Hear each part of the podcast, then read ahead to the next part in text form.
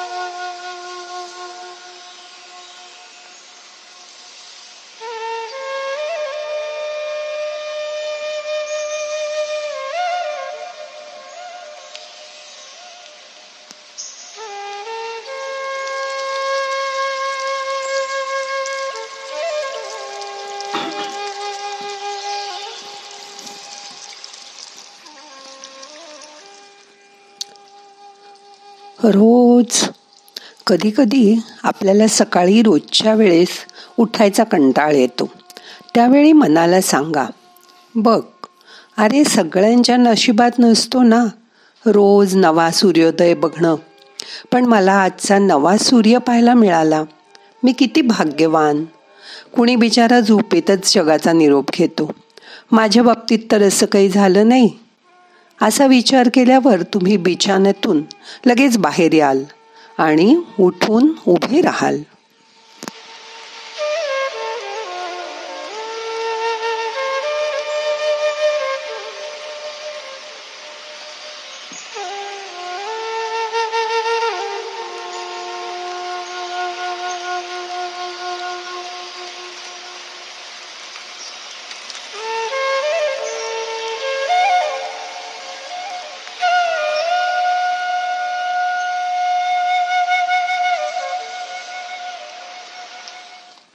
समजा उठून सकाळी आठ वाजता नोकरीवर जायचा कंटाळ आला. तर डोळ्यासमोर बेरोजगार माणूस आणा जो नोकरी मागण्यासाठी या कंपनीतून त्या कंपनीत इंटरव्ह्यू देत फिरत असतो. मग तुम्हाला परमनंट नोकरी असल्याचं सुख आणि आनंद गवसेल आणि तुमचा कंटाळा पळून जाईल.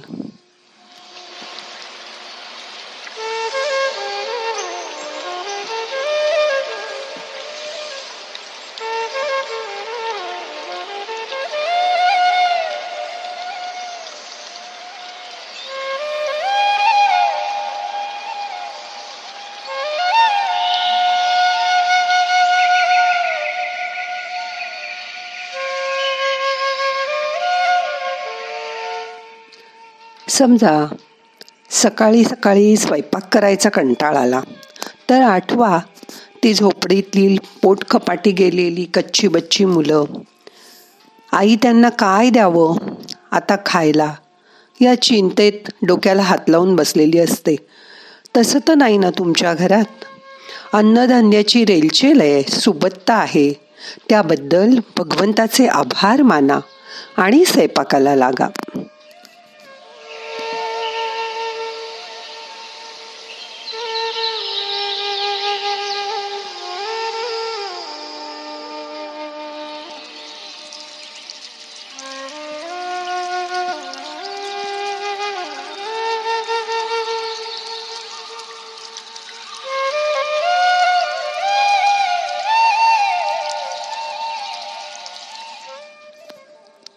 मुलांना शाळेत जायचा अभ्यास करायचा कंटाळा आला तर त्यांना बांधकामाच्या ठिकाणी आई वडील काम करत असताना खेळत असलेली नागडी उघडी मुलं दगड माती पाणी घेऊन खेळतात.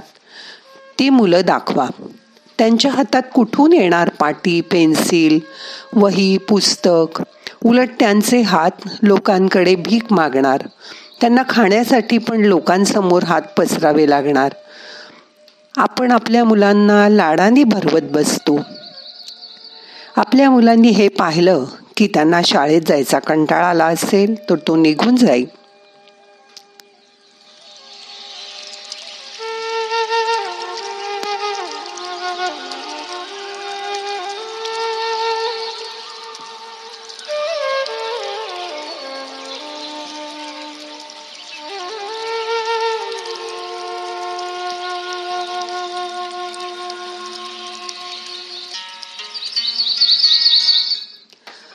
काळ तर होऊन गेलाय. भविष्य काळ अजून यायचा आहे त्याच्यावर तर माझा काही अधिकार नाही.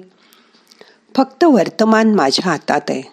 त्यातील प्रत्येक क्षण मी जाणीवपूर्वक जगायला हवा. प्रत्येक क्षण मी लक्ष ठेवायला हवं. बघा वर्तमानाला इंग्लिशमध्ये प्रेझेंट म्हणतात. म्हणजे आज हा देवानी आपल्याला दिलेला केवढं मोठं प्रेझेंट आहे. बक्षीस आहे. त्याचा आपण सर्वार्थाने उपभोग नको का घ्यायला? सुदृढ शरीर देवाने दिलेलं असताना दारू सिगरेट सारख्या नको त्या व्यसनानी शरीराची धुळदाण करणाऱ्याला ईश्वर कुठून माफ करेल?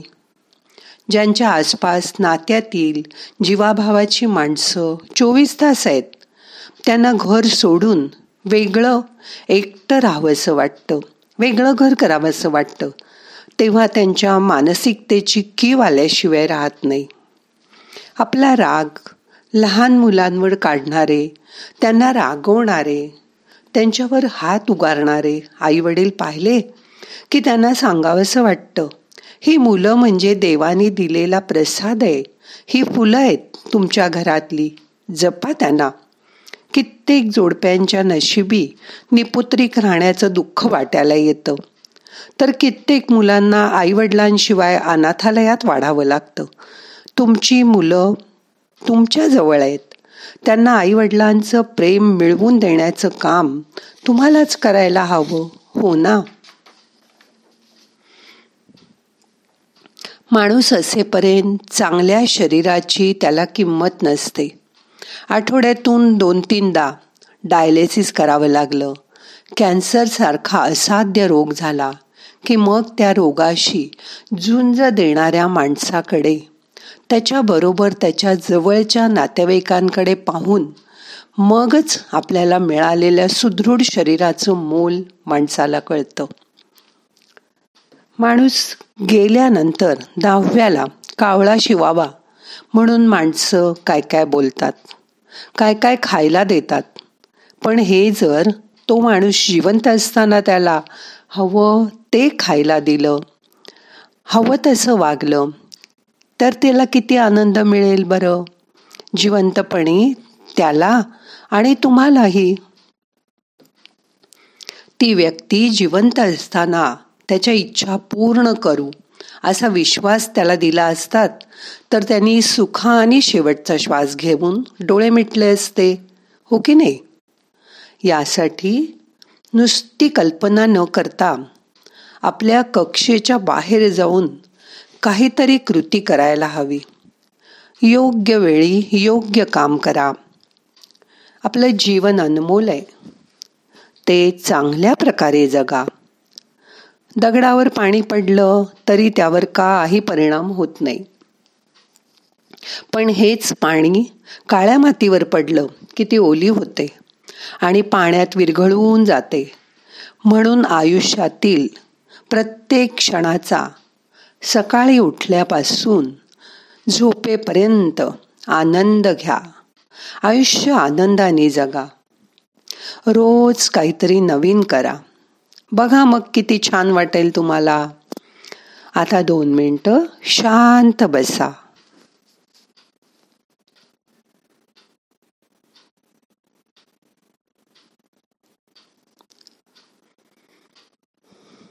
मोठा श्वास घ्या सावकाश सोडा. भावानी श्वासाकडे बघा. येणारा श्वास तुम्हाला ऊर्जा घेऊन येतोय. जाणारा श्वास तुमचे ताण तणाव दुःख शरीराच्या बाहेर घेऊन जातोय. त्याची जाणीव करून घ्या. मन शांत करा.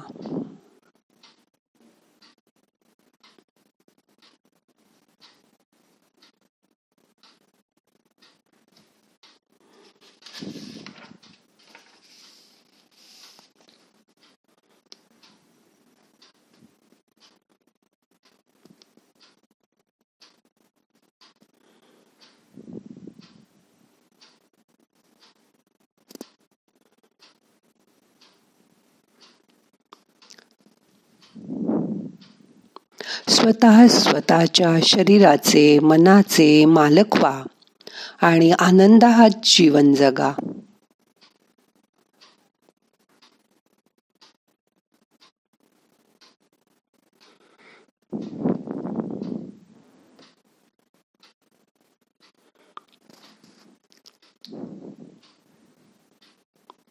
आता आजचं ध्यान आपल्याला संपवायचंय. प्रार्थना म्हणूया. नाहम करता हरि करता हरि करता हि केवलम. ओम शांती शांती शांती.